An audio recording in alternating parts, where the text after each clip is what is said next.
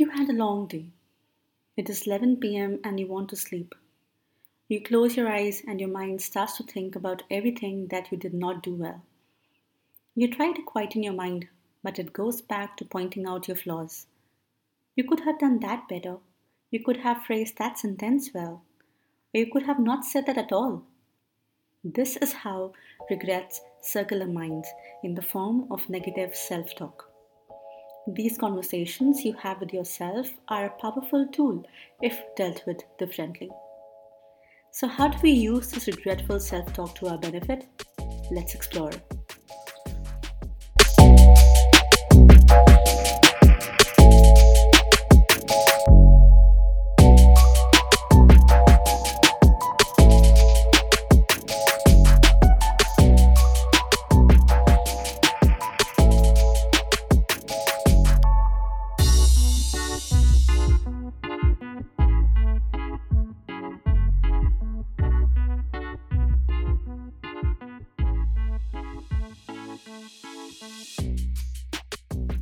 Hello everyone, this is Ritika, and you are listening to Be Nudged by Maya, where we choose curiosity with courage every day. The past few months have moved in a rush with a lot of changes and challenges.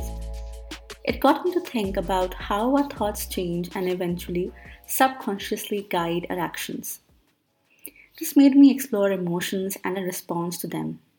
So I thought to create a series called Chaos and Order in which we will be talking about emotions that are considered aversive and understand how they can be nurtured into something positive. And after learning a bit about our emotions, we will try to channel this learning into understanding what is actually happiness. So please stay connected for this and the next episodes.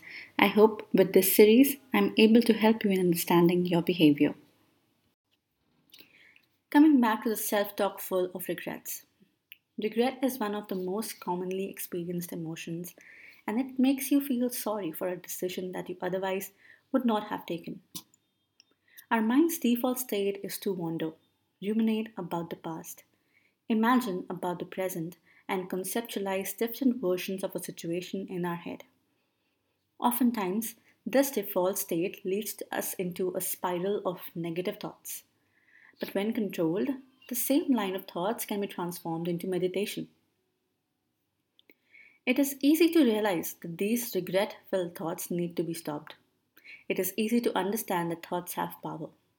But even though you know this, there is a constant effort to control these thoughts and be positive. But even with that effort, it does not help. In turn, it leads us into becoming more and more anxious. Regret and negative thoughts are not new. It is something that almost everyone experiences, be it our ancestors or the present generation. The emotion has transcended generations and has evolved as per our present. In fact, self talk can be positive, and regret can be used to learn from the past mistakes. Let us try to understand regret a little better. And since on Be Nudge, we don't just talk about behaviors, but talk about behaviors with data and research. Let's talk about research regarding regret and self talk. In a research paper by Neal J. Roese and Amy Summerville, they conduct a meta analysis of 11 datasets that discuss regret. They then classify feelings of regret into 12 different categories, including career, spirituality, health, and romance. The dataset includes different set of audience like school students, adults, women only, and so on and so forth. The full paper is linked in the podcast note and you can find it there. So, their analysis highlighted that regrets are related to opportunities. When we see an opportunity in something, and in our opinion, if we do not utilize it to the fullest, we get consumed by regret. I think it is sufficient to say that we regret the things that are important to us.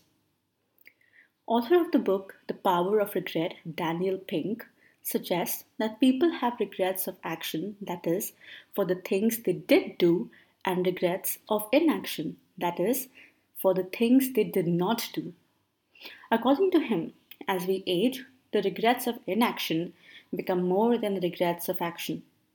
he continues to say that regrets caused by inaction trouble us a lot more than the regrets of action. These regrets sound like if only I had called that friend, if only I took that job, or if only I took economics as my subject of choice. Now, when we talk about regret, we instantly associate it with a negative emotion. But what if we see regret in a different, non negative perspective? We can say that regret is one way of understanding the things that are valuable to you. And once we understand what is valuable to us, we can use this knowledge to effectively direct our actions in the present and in the future. It is a way to learn from the past and implement those learnings in the future to make it better. Now, while we know that regret and negative self talk can be put to positive use, the question is how do we make that transition? How do you channel an emotion that is negative in nature to something positive that does not make us sabotage our own selves, but instead make us better? Now, if you tell someone, I've been critiquing myself off lately, I feel I did not do this right, or I have regrets and I'm stuck in a cycle of negative thoughts, people will usually tell you to not think about it as much or try to think about it less. This advice does not necessarily help. In an effort to think less about something, you can make your mind wander more. And it will go to the problem again and again. Just like when you try sleeping and you are not able to sleep. You try hard to doze off, but that does not help. Instead, it keeps you awake. Similarly, asking your mind to not regret and critique yourself will make you fall into an endless spiral of similar thoughts. According to an interview by Ethan Kross, a neuroscientist from the University of Michigan and author of the book Chatter The Voices in Our Head Why It Matters and How to Harness It, he says that chatter consumes our focus, leaving little focus for anything else. When we engage in negative self talk, we take a stressful episode and continue to think about it again and again, building multiple possibilities of what could have happened. This cycle prolongs stress, and we all are aware of the negative consequences stress can have on oneself and also on our surroundings and our relationships. Ruminating about the past is not bad. In fact, it allows self reflection, which is a way of improving and understanding your behavior and know what works and what doesn't. Thinking about the past allows you to learn and then tailor your behavior next time you are in a similar situation. Ethan Kross goes on to suggest a technique called What Would Batman Do? If, an, if any one of you have watched Suits, then we heard WWHD, What Would Harvey Do? Uh, which is a phrase that was used by Harvey's protege to think solutions for the cases he had. It is very similar. So, this is WWBD, or What Would Batman Do? It is a way of looking at a problem more objectively. It is also called distance self talk. Have you noticed how easily you can advise your friend to follow certain things that will solve their problem? But the moment you have to advise yourself for the problems that you are facing, it just becomes difficult. So, what would Batman do is a simple technique. It allows you to see the problem from a third person's perspective and hence look at it objectively which is very difficult to do when you are overcharged with emotion. So, talking to yourself in third person can sometimes help. Another thing that can be of help to quieten your mind is engaging in something that requires little attention but is still engaging. Something like cleaning your room or taking a shower. In a sense, shifting your mind to something else that is easy for you and yet engaging. It will help take your mind off the negative self talk. While quietening the mind is certainly helpful, I will suggest to use this regretful self talk to understand why you regret what you did, and if you do, then is it really important? Ask yourself that whatever you are thinking about, will it affect you in a month or a year from now? If the answer is no, then quieten your mind by the methods we just discussed because it is not important. But if the answer is yes, it will matter to you in a month from now or a year from now, then pause. Understand what could you do to be better. If your mind is too busy to construct a coherent thought, take a pen and paper and write it down. Write down what is troubling you, why does it matter, what could you have done differently, and then the next time you are in a similar situation, act differently. By writing your thoughts down or even talking about them to someone you're comfortable with allows you to put a structure to an emotion.